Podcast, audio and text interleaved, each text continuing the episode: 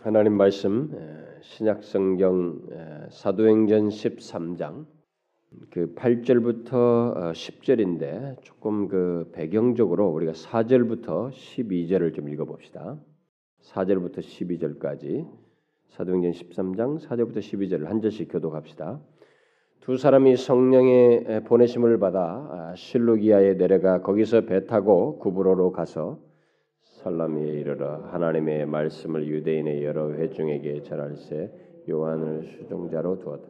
온 섬 가운데로 지나서 바보에 이르러 아, 바예수라 하는 유대인 거짓 선지자 박수를 만나니 그가 총독 서기우 바울과 함께 있으니 서기우 바울은 지 있는 사람이라 바나바와 사울을 불러 하나님 말씀을 이 박수 엘루마는 어, 이 이름을 번역하면 박수라. 어, 저희를 대적하여 총독으로 믿지 못하게 힘쓰니 바울이라 하는 사울이 성령이 충만하여 그를 주목하고 가로되 모든 괴계와 악행이 가득한 자요 마귀의 자식이요 모든 의의 원수여 주의 바른 길을 굽게 하기를 그치지 아니하겠느냐 보라 이제 주의 손이 내 위에 있으니 내가 소경이 되어 얼마 동안 해를 보지 못하리라 하니 즉시 안개와 어둠이 그를 덮어 인도할 사람을 두루 구하는지 다 지읍시다.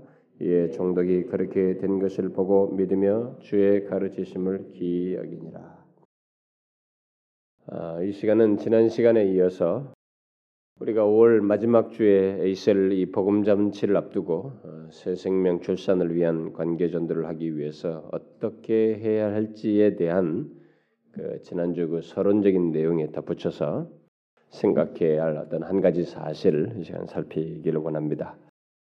어, 저는 이 앞으로 이 복음 잔치를 앞두고 우리가 1년에 두 번씩 복음 잔치를 갖게 되는데 앞두고 이 복음 전도에 대한 말씀을 살필 때마다 이제 어떻게에 대해서 어떻게 복음을 우리가 전할 것인 전할 수 있는지 전할 이제 대해서 계속적으로 살필 것입니다. 사실 제가 그동안 몇 년 동안에 그 고린도후서 5장을 중심으로 해 가지고 복음을 전해야 할 이유에 대해서 많이 살폈어요. 음, 그런 이유에 대해서 여러 가지를 살폈는데 더 살필 수도 있지만은 뭐 이제 앞으로는 이 어떻게 복음을 전해야 하는지에 대해서 하우에 대해서 좀 살피도록 하겠습니다.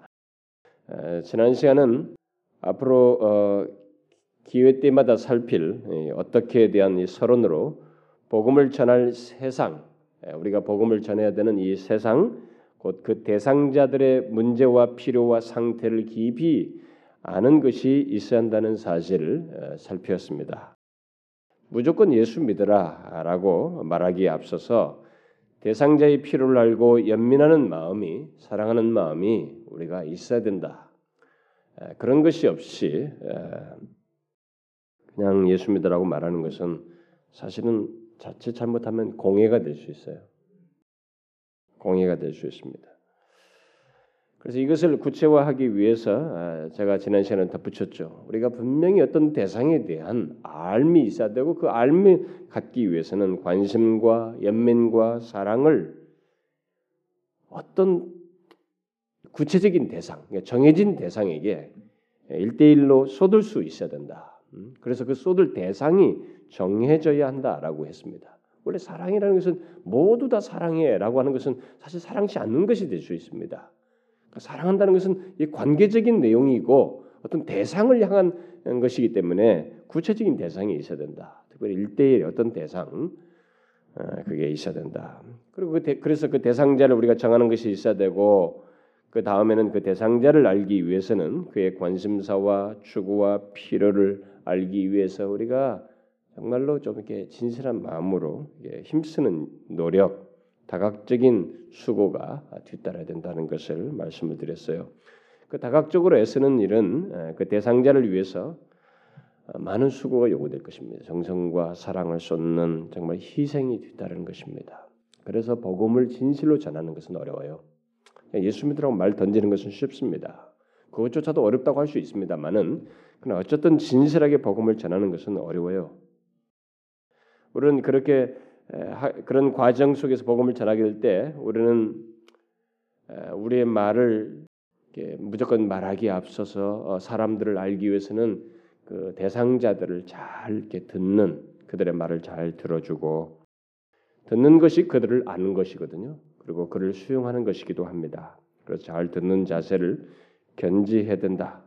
아, 예수 믿는 사람들은 이렇게 먼저 말해줄 것부터 생각하지 듣지 않는 그런 과오를 많이 범해요. 우리는 잘 들어줘야 됩니다. 듣는 자세를 가져야 되고 그 대상들에게 우리가 복음을 전하는 대상자들에게 있는 그 영혼의 갈증을 깊이 공감할 수 있어야 됩니다. 여러분들이 예수를 믿고 나서 옛날에 그런 그 사람들이 지금 고민하고 영혼의 갈증을 느끼고 있는 이런 것들을 다 넘어섰다고 해서 아주 가볍게 생각하면 안 됩니다. 그 사람에게 있어서는 자기가 지금 영혼의 갈증 때문에 이것저것을 막 어딘가 몰입해 있거든요. 빠져들어가 있는데 그것을 아 그거 뻔해 아주 아, 이 나쁜 것이야 뭐 이런 식으로 흑백 논리로 쓰면 단정지어는 안 되고 그 사람에게 있어서는 그게 최선이에요. 사실은 뭘 몰라서 그런 것입니다. 영혼에 뭔가 이 갈증이 있는데 이게 뭔지를 모르고 있고 그것에 따라서 그냥 막 하고 있는 것이 뭐 이것도 몰입해보고 저것도 몰입해보고 해보는 것입니다. 어떤 사람은 막 죽으라고 이게 여행을 해요. 음? 어떤 사람은 막 스포츠에 미칩니다. 그리고 도박에 미치, 뭔가에 미칩니다. 어떤 사람은 일에 미치고 뭐에 미쳐요. 근데 하면 할수록 그것은 정말 소금물 같거든요.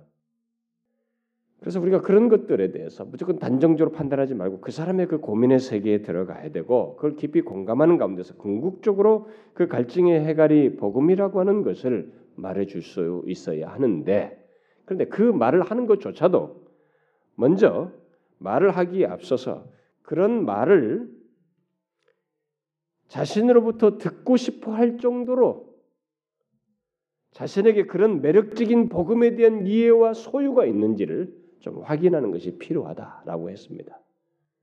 사실 제가 얘기했다시피 예수 믿지 않는 사람들이 오늘날 이 교회로부터 예수 믿는 사람들로부터 예수 믿으세요 이 말 듣고 싶어 하지 않습니다. 사실은 그들은 예수 믿는 사람이 나와 뭐가 다른가라는 걸 알고 싶어 합니다. 정말 다른가예요. 당신이 정말 예수 믿어 다르냐 이게. 나와 뭐가 다른 게 있냐 이게. 그들은 그걸 알고 싶어 합니다. 정말 당신들이 말하는 영생이 있느냐? 예수를 믿었더니 그것이 당신에게 어떤 유익이 되던가? 정말 어떤 비밀이 있느냐? 영원한 비밀이 정말 당신에게 있느냐? 예수 믿으면 그게 있단 말인가? 그럼 그것을 어떤 의미를 가지고 있느냐? 정말 인생에 대한 해답을 당신들은 가지고 있느냐? 그걸 보고 싶어 하는 것입니다. 그래서 우리는 그걸 확인해야 할 필요가 있어요. 복음을 전하는 자들이 이런 것들을 모르고 그냥 예수 믿으라고만 말만 던지는 그것은 오히려 가로막을 수도 있어요. 여러분 사도행전 읽어보세요. 무조건 말했어요? 아니었어요. 예수님조차도 그렇게 하지 않았습니다. 예수님이 지나가면서 막 말을 뿌리지 않았습니다. 누구가 봐도 예수님에게는 뭔가 어떤 것이 있다는 걸 봤습니다. 이거 사람의 권세가 아니다. 저분에게 뭔가 있다는 것을 알았습니다. 사도들에게도 다 그랬어요. 그들이 가지고 있는 복음, 그들이 소유한 하늘의 것이 남들에게는 악한 마귀에 의해서 극단적인 적대적인 세력들은 어쩔 수 없지만은 그래도 뭔가 몰라서 관심을 갖는 사람들에게는 뭔가 있어 보였어요. 그래서 그들로부터 복음을 듣고 싶어, 그들에게 있는 걸 듣고 싶어 했던 것입니다. 우리가 전하는 복음에 대해서 우리는 그런 이해와 소유를 하고 있는지를 확인해야 볼 필요가 있어요. 그래서 자신에게 있는 그 복음을 마침내 그들의 안매 관계 속에서 말해 줄 수 있어야 한다라고 했습니다. 복음을 전하는 자는 그런 복음을 알고 소유한 자로서 복음을 알지 못하는 자들을 진심으로 알고 연민하는 가운데서 마침내 그들이 기대하는 복음을 우리가 전해줄 수 있어야 된다. 이 과정은 시간과 정성을 요하고 희생을 요하기 때문에 제가 어렵다라고 했습니다. 그래서 제가 아, 우리가 그런 과정을 돕기 위해서 뭐 조금 이렇게 13주 계획도 가지고 뭐 이렇게 하는데 여러분들이 그것을 따라서라도 한번 해보시고 거기에 더 지혜로운 방법이 있으면 여러분 자발적인 각자의 어떤 마음을 쏟아서 구체적으로 복음을 전해서 우리가 영혼들 그리스도께 인도하자는 것입니다. 그러니 행사치레가 아니고 좀 더 구체화하려고 우리가 이런 걸 경험을 그때 시행착오 속에서 제안하는 것이니까 여러분들이 여기에 잘 따라서 실제로 영혼들에게 다가가시고 어, 먼저 알고 소유하게 된 복음을 전할 수 있기를 원해요. 자, 지난주 그 말씀에 이어서 이 시간에 계속적으로 한 가지를 더 덧붙이고 싶습니다. 그것은 우리들이 어떤 사람을 그리스도께로 인도할 때 알고 꼭 대비해야 할 한 가지 사실이에요. 그것은 오늘 우리가 읽은 말씀이 시사하듯이 바울의 경험 속에서 있듯이 바로 사단의 방해입니다. 그리스도인 중에 사단의 방해를 받, 한 번도 받지 않고 복음을 전한 사람은 없습니다. 지금까지 교회 역사 속에서 지금도 마찬가지예요. 누구든지 어떤 그리스도인이 어떤 사람에게 복음을 전한다고 할 때는 반드시 사단의 방해를 받게 돼 있어요. 만일 어떤 사람이 자기가 누구에게 복음을 전하는데 나는 그런 방해 같은 거 하나도 몰라요. 내 안팎에 그런 방해 같은 것이 없었어요라고 하면은 그 사람은 복음을 전한 것이 아닐 거예요. 아마 그 사람을 룰루랄라 했면서 야, 교회 한번 가자. 재밌다 한번. 어? 연애하러 가자. 뭐 하러 가자. 이렇게 왜곡된 동기나 목적을 가지고 아마 사람들과 이렇게 침묵하면서 만남을 갖거나 무슨 그런 것을 했지 진정한 의미에서 복음을 전하는 것은 아닐 것입니다. 우리가 복음을 전할 때 꼭 알아야 할 사실이 바로 이거예요. 그것은 진실로 복음을 전하고자 할 때 그야말로 한 사람을 진실로 그리스도께 인도하려고 할 때 반드시 사단의 방해가 있다는 것입니다. 없을 수가 없습니다. 설사 하나님께서 이 복음 우리가 복음을 전하는 이 일에 동참하여 계시고 그걸 주도하고 계심에도 불구하고 사단은 어떤 식으로든 이것을 방해합니다. 그래서 이 사실을 아는 것이 중요해요. 아, 왜냐하면은 이 방해 때문에 많은 사람들이 복음 전도를 하다가 중도에 포기하거든요. 자기는 근데 왜 포기하는지 그냥 뭐 싫어서 그래 뭐 이게 아주 간단하게 생각하는 것이에요. 그러나 그 배우가 있는데 그걸 모르고 그냥 그의 사단의 방해에 넘어간다는 것입니다. 우리가 오늘 본문을 보게 되면 이런 방해의 사실을 분명히 보게 돼요.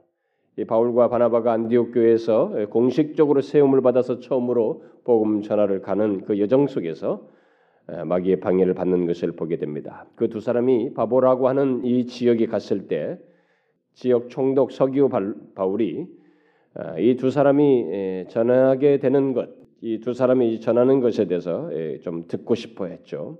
하나님의 말씀을 듣고 싶어 했다는 것은 굉장한 일이에요. 누군가가 어떤 소문의 경로를 통해서는 어떤 식으로든 그런 마음을 누가 가졌다는 것 자체는 굉장히 놀라운 사실이에요. 그런데 그 복된 역사 속에 무엇이 지금 끼어들고 있죠? 뭐가 끼어들고 있습니까? 외면상으로는 사람이에요. 음? 보면은 박수 엘루마라고 하는 사람이 끼어들어서 바울과 바나바를 대적하고 있습니다. 그래서 그 대적하는데 이 바울과 바나바를 대적하는 목적 자체가 분명하죠. 뭐예요?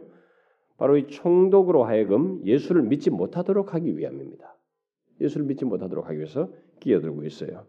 여러분 이런 모습은 우리들이 복음 전할 때 흔하게 보는 모습 아닙니까? 여러분 그렇죠? 우리가 흔하게 보는 모습입니다. 그렇습니다. 복음 전도에는 항상 이런 일이 있습니다. 그런데 사람들은 바로 그와 같은 일이 왜 또 어떻게 있게 되는지를 잘 모르거나 생각지를 않는다는 거예요. 그저 저 사람이 싫어하는가 보다. 내가 복음을 전하는데 저 사람이 반응이 돼. 저 사람이 그냥 싫어하는가 봐. 또 저 사람이 기독교에 대해서 편견이 있는가 봐. 이렇게 간단히 생각한다는 것입니다. 그러나 성경은 사람이 하나님과 그의 나라와 그에게 속한 것에 어떤 적대감을 나타내는 것에 대해서 그것을 단순한 인간의 행동으로 생각지 않습니다. 그렇게 판단하지 않아요. 단순한 인간의 행동으로 말하고 있지 않고 그 이상의 무엇이 그 배후에 있다고 어, 말해 주고 있습니다. 그러니까 사람들이 이것을 인정하든 안 하든 그 배후에는 사단의 괴계가 있다는 것입니다. 마귀의 괴계가 있다고 말을 하고 있어요. 오늘 읽은 말씀에서 바울은 바로 그 사실을 간파하고 이 총독으로 하여금 하나님의 말씀을 듣지 못하도록 방해하고 방해하는 이 박수 엘루마에 대해서 10절에 뭐라고 말하고 있어요?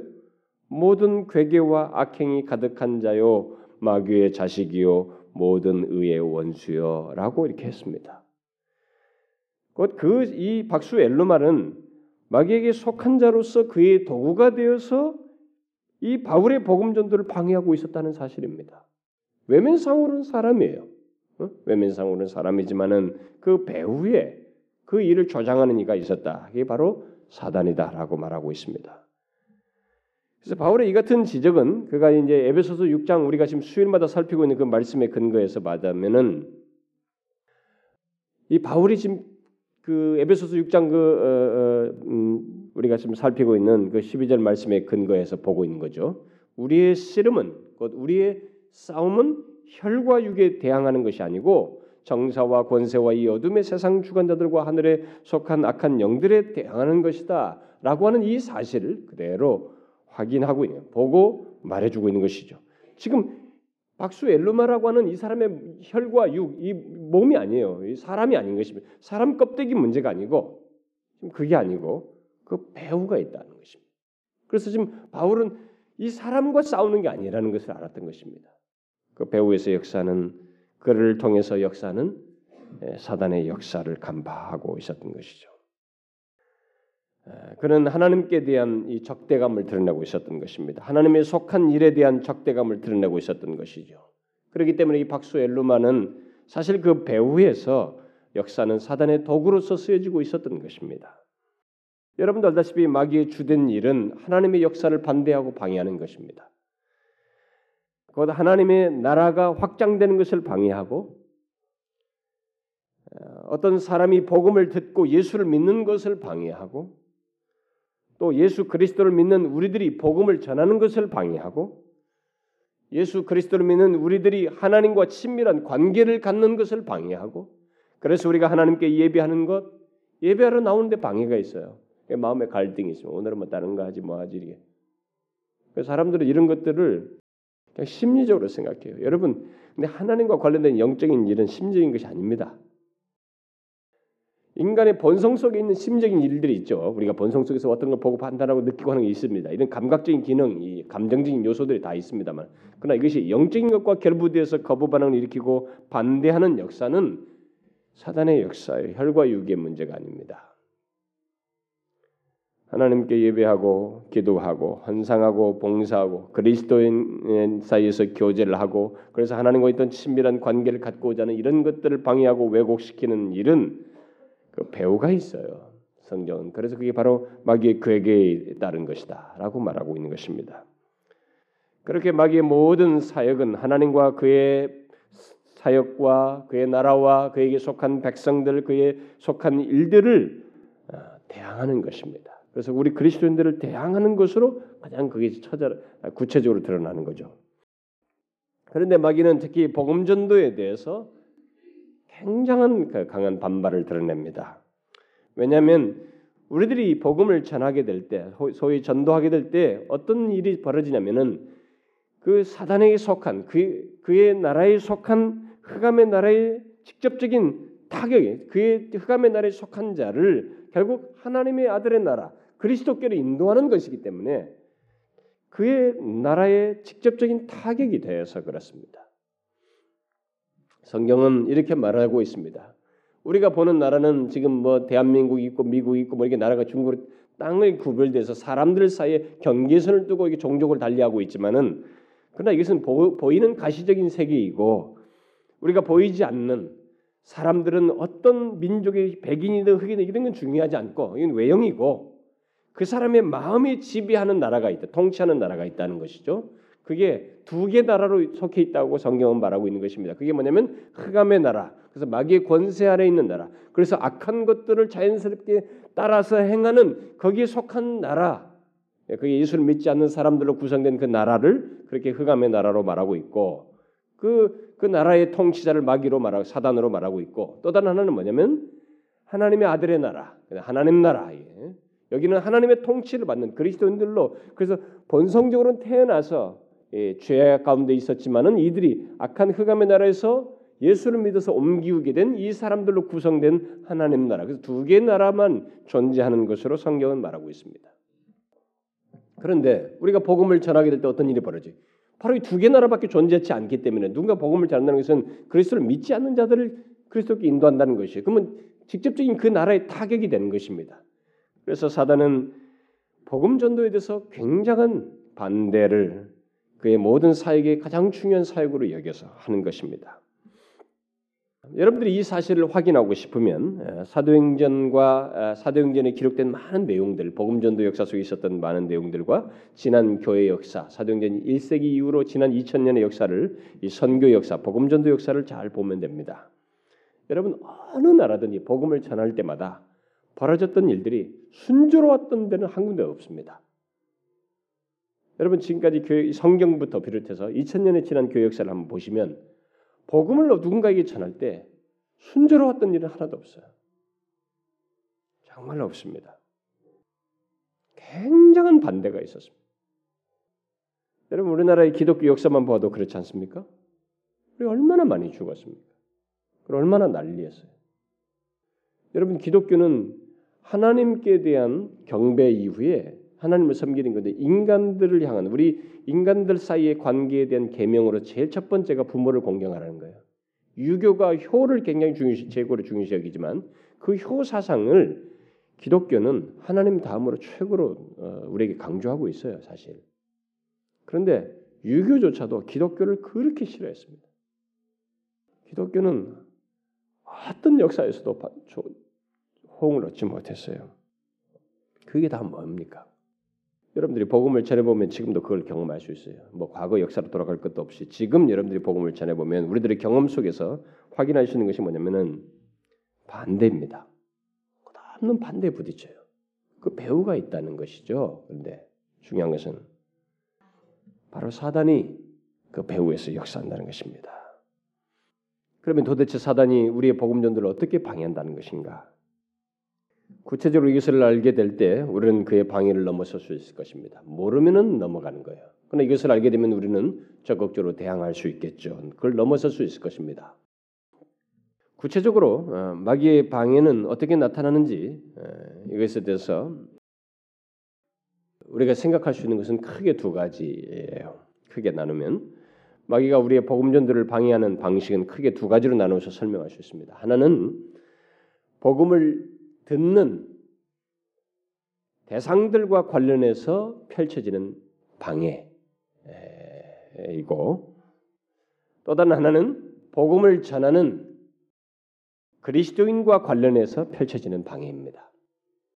사단의 이 복음 전도와 관련된 방해는 그렇게 두 가지로 크게 나눌 수 있습니다. 자, 먼저 복음을 듣는 자들과 관련해서 그러면 마귀는 어떻게 방해를 할까? 이걸 저는 세 가지로 어, 얘기하고 싶습니다. 첫째는 하나님과 그에게 속한 모든 것, 곧 교회와 그리스도인, 뭐 우리들이 흔히 말하는 믿음, 뭐 신앙생활 뭐 이런 거, 신앙생활 등등에 대해서 부정적인 생각이나 편견 등을 그 복음을 듣는 대상들, 이 세상에게 갖도록 함으로써입니다. 이것이 사단이 복음을 듣는 필요라는 들을 듣게 될 그 대상들 사이에서 펼치는 방해 요소 중의 하나예요. 우리는 이 복음서와 이 사도행전에서 예수님과 사도들이 복음을 전할 때마다 그들과 그 복음 그들이 전하는 이 복음에 대해서 사람들이 그 주변에서 부정적으로 말을 하고 부정적인 생각을 갖도록 선동하고 그래서 여론화하는 그런 모습들을 발견하게 됩니다. 사도행전에 보면 많이 있어요.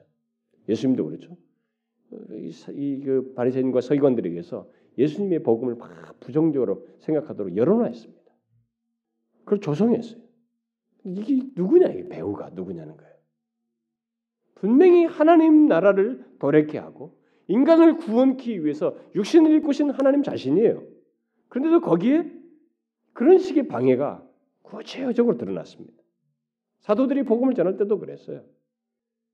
그래서 사람들이 예수님과 사도들에 대해서 부정적인 생각과 편견을 갖도록 했습니다. 그래서 순전한 사람들이 거기에 그런 생각을 가지고 있었던 거예요. 그러면서 적대했던 거죠. 모르고. 그런데 그런 일은 기독교 역사 속에서 복음이 전해지는 곳마다 계속 있어 왔습니다. 물론 우리나라도 그러, 지금 그러하죠. 그리고 그런 일은 여러분 지금도 계속되는데 여러분 요즘 우리 우리나라 이 공영방송들까지 나서 가지고 기독교의 비리를 막 들추고 기독교에 대해서 굉장히 난타를 하고 있어요. 뭐 복음을 그래서 복음을 듣는 사람들에게 굉장히 이제 부정적인 생각을 크게 불러 일으키고 있습니다. 그래서 지금 어쨌든 이 아프간 사건 이후로 한국 사회에서는 기독교에 대한 부정적인 인식이 뭐 누가 이룰 수 없는 성과를 거뒀습니다. 응? 누가 일일이 가서 그 부정적인 생각을 갖도록 한다고 해도 이 정도까지 되지 않을 일을 이 방송을 통해서 일단 인터넷 매체든지 방송을 통해서 모든 사람들이 있게 됐고 지금도 계속 기독교는 어, 아마 다뤄지고 있나 봐요. 저는 뭐 TV가 연결돼 있지 않아서 그, 그, 뭐 그런 프로그램을 특집으로 다루고 있다는데 지금 못 보고 있습니다만은 어쨌든 이 부정적인 태도와 생각을 갖도록 어, 하는 일은 역사가 일어나고 있습니다. 아마 순전한 사람들과 어, 교회를 다녀도 이 거듭나지 못한 사람들은 뭐 이런 내용들에 그대로 영향을 받을 거예요. 그래서 부정적인 생각을 가지고 있을 것입니다. 또 교회 다니는 사람들 중에도 부정적인 생각 가지고 막 그 그대로 리피팅 아니 반복하는 거예요. 그 TV에서 그들이 말하는 것을 자기도 그대로 반복하는 사람들이 있거든요. 물론 그들의 내용 속에 우리가 귀 구리 귀 구리에서 들어야 할 것이 있고 반성할 것들이 있어요. 저는 뭐 거기에 대해서 누구 못지않게 제가 교회들 다른 데 가서도 얘기하는 사람이기 때문에 그건 뭐 저는 공감합니다. 그러나 문제는 그런 지적을 하는 사람들 중에 그 누구도 성령께서 주시는 거룩한 동기를 가지고 있지 않다는 것입니다. 예수 믿는 사람들이 이 사실을 몰라요. 어, 보면서도 여러분 PD며 이 기자들이 성령께서 주시는 거룩한 동기로 그런 걸 제작했겠어요. 뭐든지 그냥 고발에 끝나고 마는 것입니다. 고소 고발하는 그것에서 그냥 끝나고 마는 거죠. 여러분 성령 하나님은 세상 사람들을 향해서 교회를 고소하지 않 고소하지 않습니다. 너희 안에서 문제는 너희 안에 풀으라고 그랬어요. 세상 법적으로 가져가지 말라고 그랬습니다. 그렇다면 이런 배후에서 역사하는 이 역사하면서 득을 보는 이가 누구겠느냐는 거예요. 그것은 사단입니다. 성경적으로 볼 때 사단이에요. 여러분 중에 어떤 사람은 아, 이런 방송 배후에서 역사 마귀 마귀의 괴계가 있을 수 있다라는 이런 말에 대해서 아, 너무나 극단적이고 치우친 말이 아닙니까? 이렇게 생각할지 말하는 사람이 있을지 모르겠어요. 그러나 그런 사람들은 우리의 쓰름이 눈에 보이는 것에만 있는 것처럼 생각하는 것이 우리의 쓰름은 혈과 육이 아니라는 것을 모르고 하는 소리입니다. 예수 믿는 사람들조차도 그런 것을 너무 몰라요. 물론 저는 건전한 비판까지도 무시하거나 부정하는 거 아닙니다. 제가 지금 말하는 것은 성령에 의한 거룩한 동기가 없이 하나님의 문제를 다룰 때 있게 되는 마귀의 괴계를 말하는 것이에요. 여러분 성령에 의한 거룩한 동기가 없는 가운데서 하나님의 문제, 교회 영적인 문제를 다루게 될 때는 반드시 부정적인 것만 산출되게 돼 있어요. 거기에 마귀의 괴계가 끼어든다는 것입니다. 그런데 그럼에도 불구하고 예수 믿는 사람들까지도 음, 이런 것에 이런 것을 잘 파악치 못해서 아, 마귀에게 사용되어져요. 그렇다면 예수를 믿지 못하는 사람들도 이렇게 그렇다면 예수 모르고 성령이 거하지 않는 사람은 어떻겠어요? 그들은 복음에 대한 부정적인 생각을 당연히 갖게 될 것입니다. 마귀의 방식, 사단의 방해 목적대로. 그래서 그 결과는 어떻게 되겠어요? 그런 결과는 무엇이 산출되겠습니까? 뭐 복음에 대한 강한 그래서 어떤 사람은 예수에 대해서 자신 몰라요. 복음을 모르는데도 이 얘기를 꺼내면 막 교회 무슨 뭐 예, 기독교 막 부정행을 쏟아냅니다. 어디서 이 사람이 나오느냐 이거예요. 당신이 지금 성경을 한번 부딪혀 보기나 했는가? 예수가 어떤 분인지 제대로 성경이 말한 계시된 대로라도 좀 알아보긴 했느냐? 하나도 모르거든요. 그냥 어디서 들어온 것이 있어서 그걸 쏟아놓고 있어요. 이런 면에서 사단은 성공한 것입니다. 사단은 이 복음 전도와 관련해서 복음을 들을 대상들 안에서 이런 식으로 방해 역사를 하고 괴계를 발휘한다는 것입니다. 또 두 번째는 사단이 복음을 듣는 자들과 관련해서 펼치는 두 번째 방해는 거짓 선지자나 거짓 그리스도인들을 통해서 곧 유사품을 통해서 기독교와 복음을 왜곡되게 생각하고 오해하도록 한다는 것입니다. 여러분 계시록 2장과 3장을 보게 되면 부활하신 주님께서 그 당시 지상교회들을 지상교회들이 가지고 있던 그 문제들과 또 잘했던 것들을 두 가지를 다 동시에 말하는 어떤 것은 책망도 하고 어떤 것은 칭찬하는 내용을 보게 되는데 우리가 그 내용, 속에서 발견하게 되는 한 가지 놀라운 사실은 당시 교회 안팎에 이 거짓 선지자, 거짓 교사들과 거짓 그리스도인들이 있어서 교회를 혼란케 하고 교회 안에서도 혼란케 하고 그래서 사람들에게 그 모습이 세상에 그 이방 지 복음을 한참 전하고 있는 이방 사회에까지 교회가 어떤 모습인지를 왜곡되게 보여주는 그 일을 했다는 것입니다. 서머나 교에 대한 주님의 말씀에서 이렇게 말했어요. 자칭 유대인이라 하는 자들의 회방, 네, 그런 걸 말하면서 그들은 실상 유대인이 아니고 사단의 회다 이렇게 말씀하셨어요. 그러니까 그들 안에 어떤 이 사단의 회와 같은 모습이 있었던 거예요. 배우가 있었다는 것입니다. 사단이 있었다는 거예요. 또 보가마 교회 안에도 구약의 거짓 선지자였던 이 발람과 같은 거짓 교사가 있어서 사람들을 사람들이 미혹되어서 그의 교훈을 지키는 자들이 있었다는 사실을 예수님께서 지적하십니다. 이렇게 기록하고 있어요. 내게 발람의 교훈을 지키는 자들이 있도다. 발람이 발락을 가르쳐 이스라엘 앞에 올무를 놓아 우상의 제물을 먹게 하였고 또 행음하게 하였느니라. 그 배우가 누구라는 거예요? 어떻게 예수 믿는 예수 믿겠다고 하는 사람들을 이렇게 올무를 놓아 가지고 우상 제물을 먹게 하고 넘어뜨리게 하냐 말이죠. 어? 행음하게 하냐 이게. 어떻게 이 죄를 짓게 되고 말이죠. 그 배우가 누구냐는 거죠. 바로 사단이라는 거예요. 또 두아디라 교회에 대해서도 주님께서 말씀하실 때 이렇게 말해요. 자칭 선지자라고 하는 여자 이세벨을 네가 용납하였도다. 이렇게 말씀하시면서 그녀로 인해 교인들이 행음하게 되고 우상제물을 먹었다고 말하고 있습니다. 여기 거짓 선지자 이세벨의 배우가 누구겠어요, 여러분? 여러분 구약에서 이세벨 하면 가장 악한 여자입니다. 어?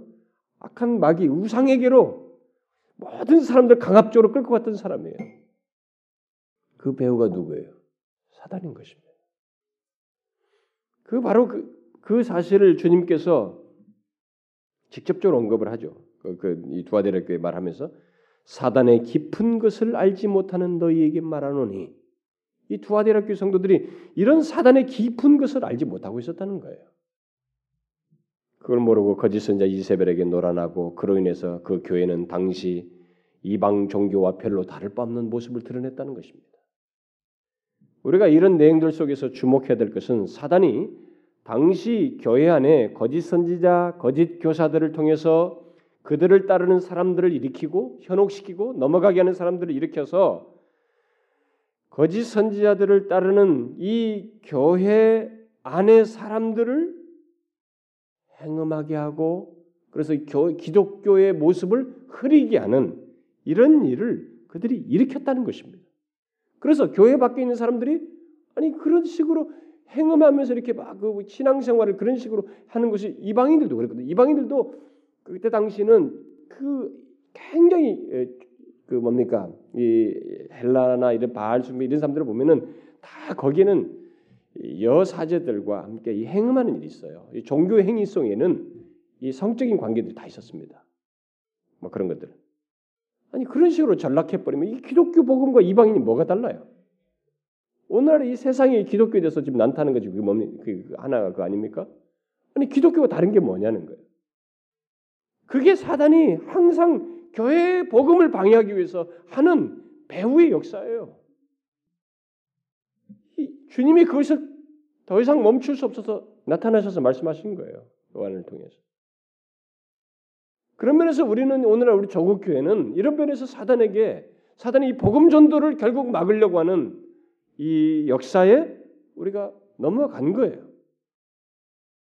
그가 거짓 선지자와 거짓 교사들과 이런 그다음 그를 따르는 자들을 일으켜서 교회를 혼란케 하고 교회에 대한 인식과 부정적인 생각을 갖도록 했던 이런 일을 그가 했는데 그래서 복음 전도의 문을 막으려는 일을 했는데 그게 지금도 똑같이 이제 일어나고 있다는 것이죠. 그게 사단의 아주 주된 방법이에요. 여러분 그렇지 않겠어요? 뭐 세상과 다를 바 이방 종교와 다를 바 없으면은 뭐하러 기독교 복음을 듣겠습니까? 그게 무슨 매력이 있다고? 부정적인 생각 그대로 따르겠죠. 지금도 마찬가지예요. 만일 우리가 오늘날 교회가 이 세상의 종교나 뭐 다른 것과 다를 바 없고 예수 믿는 사람 안 믿는 사람 다를 바 없다 그러면 그런 모습을 사회 속에 드러낸다면 우리가 전하는 복음을 누가 듣고자 하겠습니까? 바로 그게 사단이 하고자 하는 일이에요. 근데 사단이 지금까지 한국 교회에서 많이 성공했습니다. 제가 볼 때는. 그런데 그렇게 성공하게 된 그 현상이 이미 우리 한국 교회 안에도 일어났죠. 여러분도 알다시피 오늘날 우리들이 복음을 말해도 사람들이 잘 듣지 않으려고 하는 그런 현실이 있게 되었습니다. 그게 복음에 대한 무지 때문에 그런 것이 아니라 이미 강한 부정적인 편견을 선입견적으로 갖고 있어서 거부하는 현실이 주어졌어요. 이런 선입견적인 작업이 사람들에게 대중 속에 그리스도를 복음을 듣지 못한 사람들이 생겼다는 사실은 뭐예요? 사단이 크게 역사해 온 것이고 그 역사의 방식 중에 하나가 교회 안에 바로 옛날에 이 계시록에 등장하는 초대교회 있었던 이런 모습들 같이 거짓 선지자와 교사와 거짓 그리스도인들을 일으켜서 교회에 대한 인식과 이런 부정적인 생각을 야기시키는 현상을 주도하고 드러내고 그래서 사람들에게 부정적인 생각을 갖게 하는 그 일이 똑같이 우리들에게도 이미 진행돼 왔다는 것입니다. 그래서 이와 똑같은 일이 지금 우리의 현실 속에서 일어나고 있습니다. 그렇지 않습니까, 여러분? 우리가 분별을 해야죠. 이건 사회학적인 현상이 아니에요. 기자들은 사회 현상적으로밖에 못 보지만은 우리가 본다는 건 뭡니까? 크리스천들은 우리는 성경이 말한 대로 하나님의 시각으로 영적인 시각에서 본다는 거 아니겠어요? 이게 사실입니다. 영적인 시각에서 보면 이게 사실이에요. 저는 지금만큼 이 나라 안에서 기독교가 혼란스럽고 산만한 때가 없다고 믿습니다. 우리는 요즘 누가 진짜인지 알 수 없는 시대를 살고 있어요. 정말 어떤 교회가 참된 교회인지. 사람들은 무지해가지고 사람 많이 모이면 거기가 오를 거라고 다 가고 있거든요. 그들은 오류를 범할 거라는 생각을 안 하고 있습니다. 아, 큰 교회면 옳다는 거예요. 제가 기독교 역, 기독교의 역사를 2000년의 역사 속에서 하나님의 참된 역사를 공부한 사람으로서 볼 때 큰 교회 오류가 굉장히 큽니다. 한국 교회는 미안하지만 굉장히 커요. 그들은 오히려 잡다한 것들을 선포 이게 유포하는 선두 주자들. 왜냐하면 다른 교회들 다 모델로 삼거든요. 근데 우리는 지금 모릅니다. 어떤 교회가 참 교회인지, 정말 어떤 목사가 참된 목사인지, 어떤 사역자가 진, 진실한 사역자인지, 또 어떤 사람이 참된 신자인지 알 수 없는 시대에 살고 있습니다. 이건 엄연한 사실이에요. 아마 30년, 40년 전 같으면 좀 덜했을지 모르겠습니다. 그러나 지금은 확실해요. 이 말이 이런 문제를 모두가 제기하고 있습니다. 그 저도 지방 내려가면 그 어떤 교회 좀 소개해 주세요. 어디 가면 어떤 교회서요. 저는 그거 많이 질문 전화 받습니다. 서로가 다 경계하고 있습니다. 아니 교회 가면 십자가 세우면 다 믿고 들어가야 되는 거 아니겠어요? 이제는 그게 안 되는 시대에 도래했습니다. 우리가 자칭 선지자라고 하면서 자칭 목사라고 하지만은 사역자라고 하지만은 못 믿는 시대에 와 있어요. 진짜 6개월만 가서 어디 가서 학원 다니고 와서 목사 되는 사람도 있습니다. 아, 정말 웃기는 세대에 왔어요. 이게 개인 사업 하나 열듯이 어디 사무실 하나 기하 공간 하나 열어가지고 교회 이름 하나 맡으면 교회 하나 시작하는 거예요. 사업하듯이 교회가 오픈되고 있습니다. 참된 신자가 누구인지 알 수 없어요. 대한예수교 장로라는 이름 간판만 달면은 그리고 어떤 교단 이름에만 속해 있으면 그냥 그, 그냥 교회인 줄 알아요. 참교회고 알아요. 여러분 대한예수교 장로라는 이름을 달 수 있는 이 교단만 해도 우리나라에 70개인가 몇십 개인가 된답니다. 저는 큰 교단 한 세네 개밖에 없는 줄 알았는데 아니에요. 그런데 문제는 이제 그런 우리의 모습과 현실을 세상이 파악하고 지적하고 말하는 것이 있고 그것을 넘어서서 기독교는 거짓되다. 기독교가 싫다라는 말을 사람들이 내뱉을 정도로 뭔가 부정적인 것이 들어갔다는 것입니다. 이 과정이 있었다는 사실이에요. 이런 과정은 누가 주도하느냐? 사단이 주도하는 것이거든요. 복음에 대한 부정적인 적대감은 하나님으로부터 나오지 않습니다. 아까 말한 것처럼 두 세계밖에 존재치 않아요. 이 영적인 세계 속에는 보이지 않는 세계 속에는 사단에 의해서 있게 된 것입니다. 복음을 거부하는 환경이 조성됐어요. 저는 지난주에 이 중국에서 체포돼서 국내로 인도된 정명석이라고 하는 이단 교주가 들어왔는데 방송 매체에서 그 사람은 이단 기독교 이름을 팔아가지고 여자들을 성적으로 농간해가지고 지금 체포행되게 해서 지금 결국 중국에 잡아가지고 인도돼서 들어왔는데 뉴스에서 그 사람을 어떻게 소개했냐면은 기독교 복음 선교의 정명석 이랬어요. 그 사람이 기독교 복음 선교에 속한 정명석이라는 것입니다. 그러니까 아무것도 기독교에 대해서 모르는 사람은 기독교의 어떤 사람이 저렇게 여자들을 농간해가지고 사기치고 돈 먹었다 이렇게 생각할 거 아니겠어요? 누가 이 배후에 있습니까? 정명석이 같이 그렇게 악한 마음을 먹게 하고 그 사람을 사용하는 그 배후 조종자는 누구이며 그를 통해서 이렇게 결국 이런 여파를 미치는 배후의 조종자는 누구입니까? 사단이에요. 마귀의 괴계입니다. 우리는 영적으로 분별해야죠. 그 사람은 본질상 기독교와 아무 상관이 없는 사람이에요. 사기꾼입니다. 그러나 그로 인해서 결국 기독교에 대한 부정적인 인식이 사람들에게 생기게 됐다는 거예요. 마귀는 그렇게 복음을 전할 대상들 사이에서 이런 방해 역사를 하고 있습니다. 또 한 가지 복음을 들어야 할 세상 그 대상자들 속에서 펼치는 어, 마귀의 방해는 한 가지 덧붙이면 이 지상 교회와 우리 그리스도인들이 실제로 범하는 잘못, 실수, 부족, 약함 이것을 악하게 활용한다는 것입니다. 여러분 알다시피 성경이 말한 대로 이 지상의 교회는 완전하지 않아요. 여러분 어느 교회도 뭐 외면상으로 좋아 보여도 한 3년만 그 교회 가서 깊이 들어가 보라고요. 인간 냄새 나거든요. 왜요? 여기 예수만 믿으면 모두가 막 이미 천사처럼 바뀌는 거 아니란 말이에요. 쓴뿌리 다 가지고 있으면서 그런 나 같은 이 더러운 자 성경에 보면 예수님도 창녀 세리 이 세상에서 박대받는 사람 다 끌어모아서 예수 믿게 했습니다. 우리가야말로 그런 사람들이 본성적으로 그런 사람들을 하나님께서 은혜로 변화시키는 것이 교회일 뿐이지 여기는 다 불완전해요. 변화되는 사람들만 모인 것이지 완전하지가 않거든요. 그러다 보니까 교회는 아무래도 지상교회는 불완전해서 약함이 드러나는 것이 뜻하지 않게 또 아직도 믿으려고 말했는데 아직 거듭나지 않은 가운데서 사기치는 사람도 생기고 예수 팔아먹어서 처음부터 사기치려고 교회 들어온 사람도 있습니다. 제가 언젠가도 소개했죠. 어느 교회는 2년 동안 그 새벽기도 보통 다 빠지고 그렇게 열심히 했네.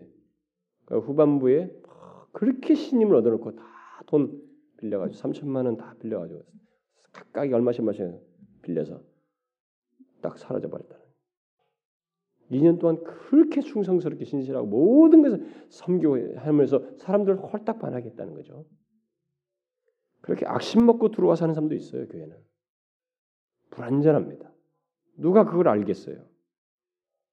그런데 중요한 것은 사단이에요. 사단은 이 교회라는 이름 안에서 벌어지는 이 일들을 사용할 뿐만 아니라 특별히 실제로 진실한 그리스도인들이 범하는 약함과 부족과 이 결함들을 잘 사용한다는 것입니다. 악하게. 그래서 여러분 교회 안에서 어떤 신실한 사람들이 실수하고 그러거든요. 부족해 약함을 드러내. 그걸 크게 여론화하고 일반화시켜서 얘기합니다. 저는 요즘 무슨 뭐 TV에서 나올 때 어떤 큰 교회 어떤 목사든 어떤 교회 큰 교회가 범하는 잘못을 가지고 어, 뭘 얘기를 한다고 그래요. 근데 그게 몇 개 교회입니까? 아니 그 교회가 모든 교회가 다 그런 교회냐 이거야 한국 교회가 안 그렇거든요. 그러나 사단은 그렇게 사용하는 것입니다. 일반화, 여론화, 대중화 시키는 거예요. 예수 믿는 사람 다 저렇다는 거죠. 그래서 우리 개개인도 마찬가지입니다. 예수 믿는 우리 개개인들도 어떤 잘못을 하게 될때 아, 부족하면은 주변 사람들이 아, 뭐 예수 믿으면서 저래. 그 우리는 얼마든 약함이 있 있거든요. 그런데 어떤 그런 약한 것을 하나 보고 결함 보고는 아, 예수 믿으면서 저래. 이게 보통 사람들이 말하는 거예요. 마귀는 우리들의 실수와 부족을 잘 활용합니다. 그래서 들어야 할 복음을 듣지 못하도록 거부하도록 하는 부정적인 인식을 사람들에게 형성시키는 그런 파괴적인 일을 한다는 것입니다. 저는 지금 말로만 예수 믿는 사람들을 예수 믿그 말로만 예수 믿는 사람들의 행동을 변호하는 것이 아닙니다. 진실한 그리스도인들의 약함과 부족을 사단이 부정적으로 사용한다는 거예요. 그래서 우리가 뜻하지 않게 그런 그의 방해로 인해서 복음 전하는데 어려움을 겪는 그런 방해 역사가 배경적으로 있다는 것입니다. 그런데 사단의 방해는 이렇게 복음을 듣는 자들과 관련해서만 있는 것이 아니고 복음을 전하려고 하는 우리 그리스도인들 안에서도 방해 역사를 합니다. 어떻게 하는가? 복음을 전하는 우리들 안에서는 그럼 어떻게 방해를 하는가? 크게 두 가지 차원에서 있을 겁니다. 하나는 복음 전하는 전하려고 하는 우리들의 생각과 마음을 유혹함으로써 방해하는 것이고 또 다른 하나는 나와 연관된 관계와 환경, 복음을 전하려는 우리의 환경 속에서 방해함으로써 있을 것입니다. 여러분 먼저 사단이 복음을 전하는 우리들의 마음에서 어떻게 방해하는지 한번 생각해 보세요.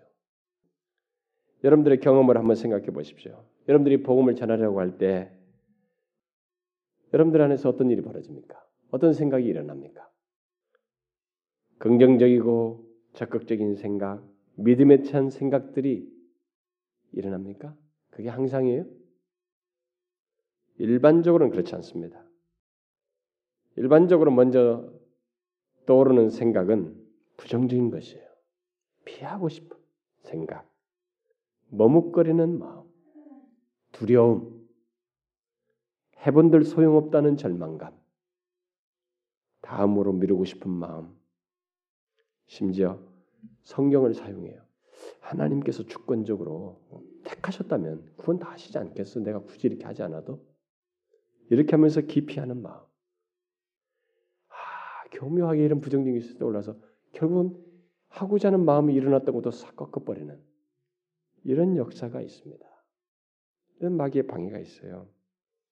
물론 이런 것들을 다 넘어서는 이미 아주 그냥 성숙한 어? 그런 것에 그런 마음에 동조하지 않고 넘어서는 그런 사람들이 복음 전도에 능한 자들이 있습니다.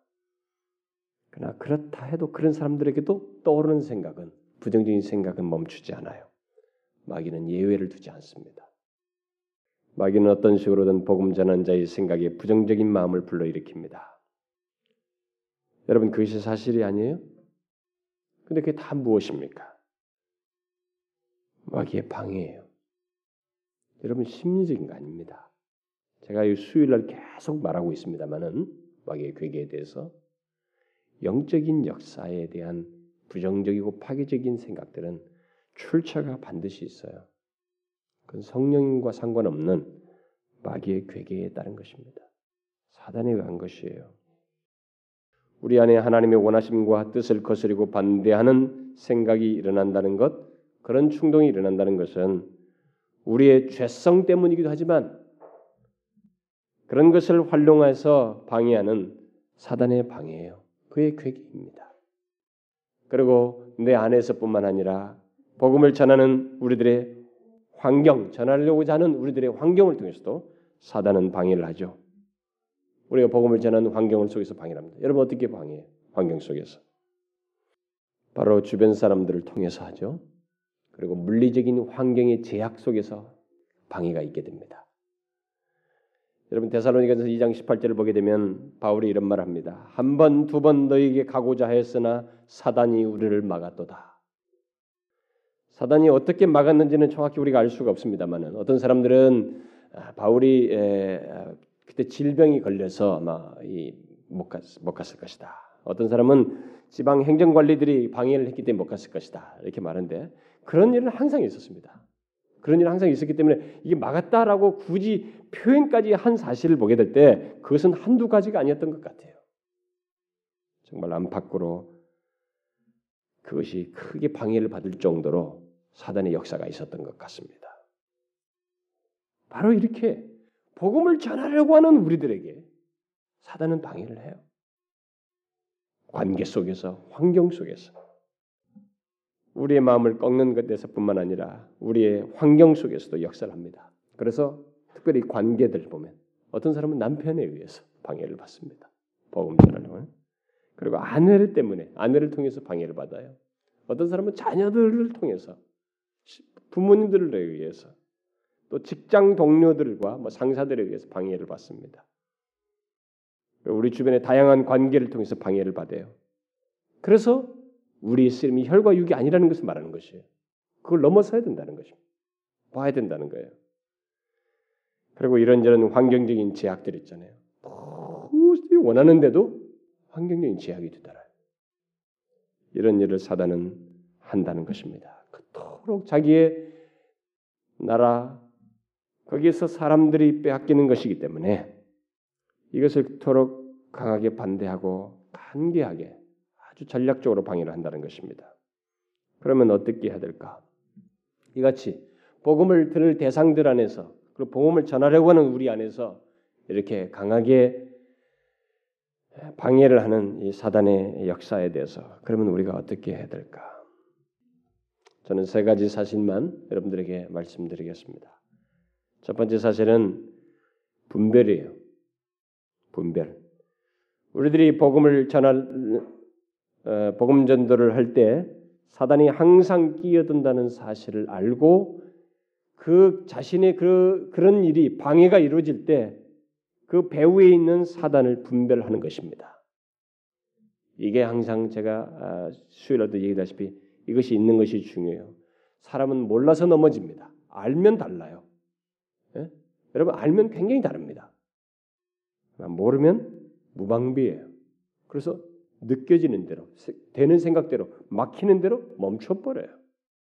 모르면 그래서 예수 믿는 사람들의 경험을 다 훑어보고 얘기해도 보면 복음을 왜 어떻게 해서 안 전하게 됐냐면 아, 이래서 한다 저래서 한대요.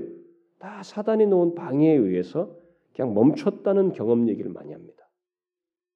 분별을 하지 못해서 그래요. 그걸 먼저 분별하셔야 됩니다. 여러분들이 복음을 전하라고 할 때 일단 사단이 끼어들어요. 그걸 알고 그 다음을 그 다음 스텝으로 나아가야 됩니다. 그다음 두 번째는 이런 사단의 방해에 대해서 어떻게 될 것인가? 그두 번째는 우리에겐 사단보다 능하신 하나님이 함께 계시다는 확고한 믿음이에요. 사단을 분별할 줄 알면 우리에게 약속하시고 우리와 함께 하시는 하나님도 동시에 분별하여서 확고히 믿고 복음을 전하는 수 있어야 됩니다. 여러분 1세기부터 지금까지 복음 전도 역사를 보세요. 마귀는 그렇게 혹독하게 다양하게 방해를 해 왔습니다. 예수 믿는 자들의 마음을 끝없이 흔들었고 유혹했으며 환경을 제약했고 핍박을 불러일으켜서 예수 믿으면 감옥에 집어넣고 막 끝없는 방해를 해 왔습니다. 사람들에게 부정적인 생각을 불러일으켜서 뭐 복음이 안 먹히도록 하는 그런 형 주변 환경까지 배경까지 다 설정했습니다. 1세기 당시는 정말 그런 부정적인 소문들이 사단에 있었습니다. 정말로 예수 믿는 사람들이 뭐 로마도 예수 믿는 사람들이 다 불질렀다고 그랬잖아요. 네로가 거짓말을 가지고 다 소문 냈잖아요. 그러니까 예수 믿는 사람 다 죽일 놈이래. 그리고 그때 당시 그들은 성찬 뭐잖아요. 이 성찬 그때 말 때 이건 그리스도께서 우리를 위한 피니라 이렇게 하니까 이런 소를 다 듣고 저들은 피를 마시는 원시 종교자들이다. 그런 소문을 다 냈습니다. 가지고 그때 당시 예수 믿는 사람들은 다 그 피 마시는 사람들, 뭐 생피를 마시는 사람들로 다 알려졌던 것이. 그런 악한 소문들이 다 퍼졌던 거예요. 극단주의자들. 그리고 그 이후의 역사도 보면은 어? 기독교를 이단들에게 적용됐던 말들을 썼던 거죠. 재산을 탈취하는 자들, 나라를 전복시키려고 하는 자들, 뭐 이런 소문들, 부정적인 소문들을 다 일으켰습니다. 그게 다 사단의 역사였어요. 그런데 중요한 건 지금 지금이에요. 그렇게 막 나라 속에서 사단의 역사했지만 방해를 했지만 어떻게 됐어요? 그가 이겼습니까? 아니죠. 예루살렘에서 가장 먼 거를 따지자면 우리 한국이에요. 반대로 돌아가면 미국일 것이고 LA 쪽이면 될 것이고 그쪽에서 이쪽으로 만약에 동진한다면은 한국입니다. 여기까지 복음이 들어왔어요. 이 나라 안에서도 복음이 전할 때 그렇게 반대가 심했지만 사단은 여론을 형성하고 예수쟁이들은 어떻다고 여론을 부정적인 생각들을 불러일으키고 다각적인 방해라고 핍박을 하고 했지만은 복음이 어떻게 됐어요? 퍼졌습니다. 우리에게까지 왔습니다. 이게 뭘 증명해 주는 거예요? 아무리 사단의 방해가 거세고 그의 능력이 커도 복음을 통해서 역사하시는 하나님은 더 크시다는 것입니다. 이걸 우리에게 분명히 역사 속에서 보여준 것이에요. 우리는 그것을 알고 확고히 믿고 복음 전도에 나가는 것이에요. 두려워할 것이 없는 것입니다. 뭐 이 세상이 아무리 한국 상황이 기독교에서 부정적으로 여론화 시켜서 소용 괜찮아요. 우리가 반성할 것은 반성하면서 그러나 복음은 너희들이야말로 정작 필요로 하다는 것입니다. 모르는 사람들에게 필요로 하다는 것입니다. 우리가 복음 전하러 어, 나갈 때 우리에게는 사단도 끼어들겠지만 그보다 더 능하신 하나님이 그리고 나중에는 사단까지도 심판할 그 하나님께서 우리와 함께 계십니다. 더 능하신 이가 우리와 함께 있어서 우리를 도우시고 우리를 통해서 구원할 자들을 구원하십니다. 이것을 믿어야 됩니다. 이걸 확고히 믿어야 돼요. 담대히 믿어야 됩니다. 여기에 대해서는 흔들릴 것이 없어요. 흔들릴 것이 없습니다. 한 가지만 더 덧붙일까요? 어떻게 이런 방해에 대해서 우리가 어떻게 해야 될까? 담대히 복음을 전하는 행동을 하는 것입니다.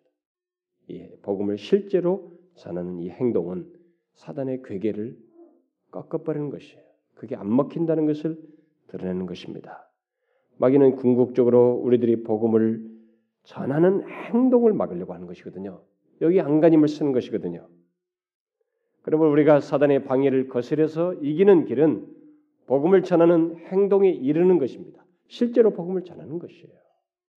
여러분 이렇게 사단의 방해를 넘어서자는 것입니다. 여러분들이 지금까지도 많이 넘어갔을 거예요. 이 방해가 방해인지도 모르고 사단의 방해인지도 모르고 그냥 넘어갔을 거예요. 넘어서자는 것입니다.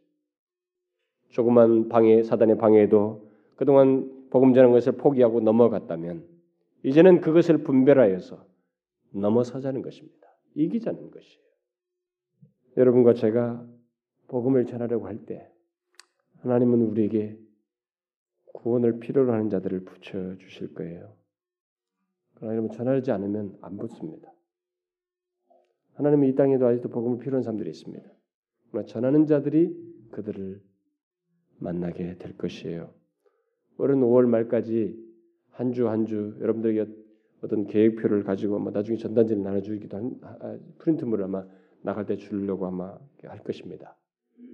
그런 것을 보게 되면 그런 참조하세요 그냥 참조하면서 그 줄을 따라서 매주마다 복음을 전할 대상들을 정하여서 관심을 쏟아붓고 진실로 알기를 구하고 그렇게 기도하면서 그리스도께 인도하려고 수고를 하시라는 것입니다. 그 지난주에 이런 말씀을 한번 전한 것은 여러분들이 한 번에 대상자들 정하여서 이렇게 구체적으로 행동을 하지 않는다는 그런 것 때문에 한 번 더 제가 오늘 말씀을 전하는 거예요. 지난주 받았겠습니다만 여러분들이 작정자들을 오늘도 내시고 혹시라도 오늘 작정하지 않았으면 그런 대상자들을 정말 구체적으로 전할 대상을 한번 찾아서 해보지 않았다면 다음 주까지 해보세요. 모두 참여해 보세요. 그래서 누군가를 사랑을 쏟는 구체적인 대상을 한번 정해보라는 것입니다. 그래서 복음을 인간에게 가장 필요한 복음을 전할 대상을 두고 구체적으로 작업을 해보라는 것입니다. 이런 방해를 넘어서서 그래서 여러분 우리 안에 하나님의 역사가 일어나야 됩니다. 그리고 여러분과 저에게 있는 생명력은요. 그렇게 할 때 가일층돼요. 그거 없으면 스톱됩니다. 더 썩어버려요. 그러니 여러분 마귀의 괴계를 넘어서세요. 우리 교회를 향해서도 사단의 역사나 지금까지도 있어 왔지만 우리 안에서도 내부를 분열시키고 마음을 흐트고 구심점을 흩고 이런 것이 있었지만 얼마든지 있을 거예요. 근데 좋아요. 우리는 분별하면 되는 것입니다. 그 분별하고 그 다음을 보면 돼요. 그보다 능하신 하나님을 보면 됩니다. 그분을 믿고 바울에 의해서 수많은 유럽 사람들이 다 그리스도께 돌아왔죠. 이 땅에 몇몇 사람에 의해서 구원이 도래했습니다. 그리고 우리를 통해서 누군가 구원을 받게 될 거예요. 이 일에 기꺼이 동참하자는 것입니다. 자, 기도합시다. 하나님 아버지, 우리는 먼저 많은 사단의 방해가 있었음에도 그 가운데서 예수 그리스도를 만나게 된 사람들입니다. 복음을 먼저 듣게 된 사람들입니다. 그런데 우리가 이제 남들에게 복음을 전하려고 하니 그들 안에서 있게 되는 방해와 우리들 안에서 있는 방해를 직면하게 됩니다. 주여 이런 사단의 방해를 분별하여 그것을 넘어서며 그보다 능하신 우리 하나님을 믿고 담대히 복음을 전하는 저희들 되게 하옵소서. 주께서 우리와 함께 계셔서 역사하실 것을 믿습니다. 주께서 마지막 우리에게 유언적으로 그 말씀을 복음을 전파라고 하시면서 끝날까지 우리와 함께 계시겠다고 말씀하신 것을 믿습니다. 주님 우리를 통해서 이 땅에 꼭 필요한 영혼들, 복음을 절실하게 필요한 영혼들이 주님께 나와서 새 생명 얻는 역사 있게 하옵소서. 예수 그리스도 이름으로 기도하옵나이다. 아멘.